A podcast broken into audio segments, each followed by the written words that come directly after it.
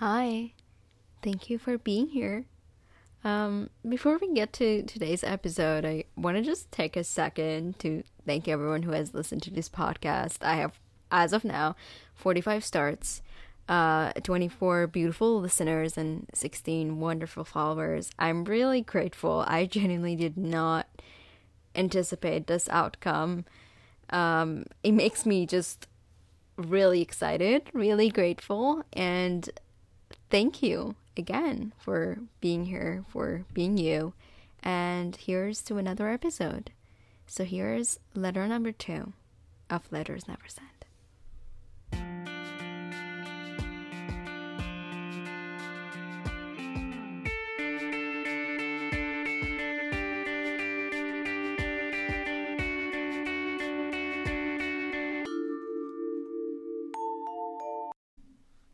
Letter number two.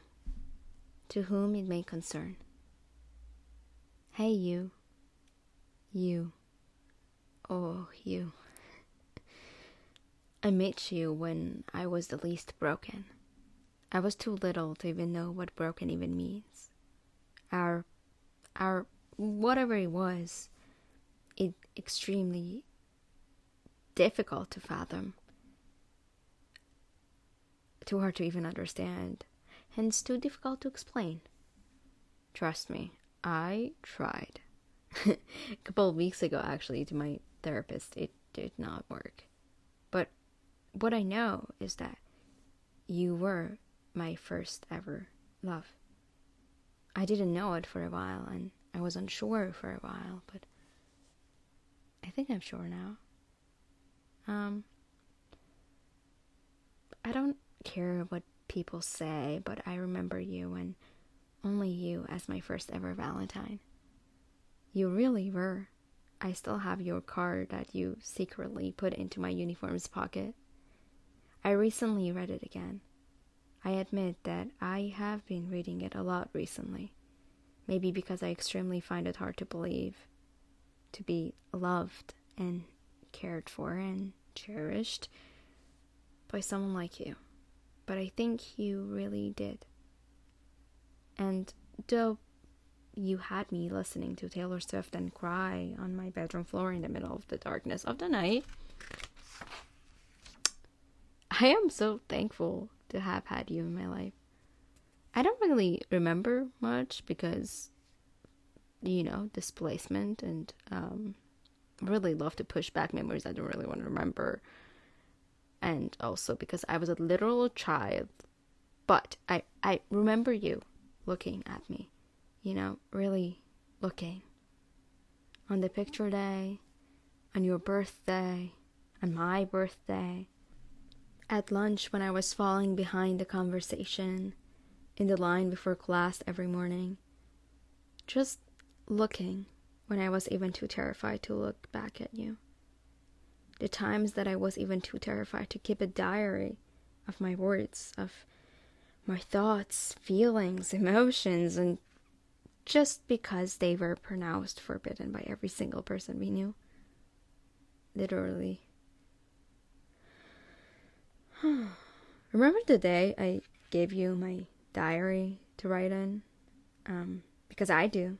I think I have memorized what you have written so much so that you know that drawing that you did? I can close my eyes and I can draw it by heart without even a single look. I have so many horrid hidden stories from that year, but the memory of you and your face is tattooed in my brain and in my eyes and in my heart. and for that, I am certain that you were my first. It was pure, um, kind of authentic, desperately childish at times, but he was mine, and I think it was yours. I don't remember saying it then, but thank you for the Valentine's card.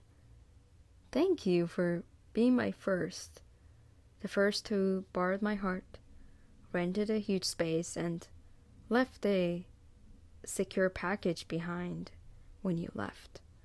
Thank you for being the only person who ever apologized for breaking my heart. You really did.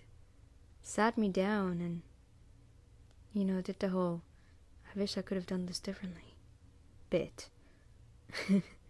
really, thank you for setting the standard a bit higher than normal.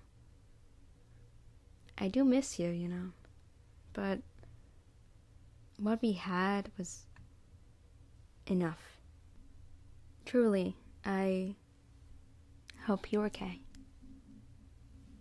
Sincerely from thousands, thousands, and thousands of kilometers away. Nafas.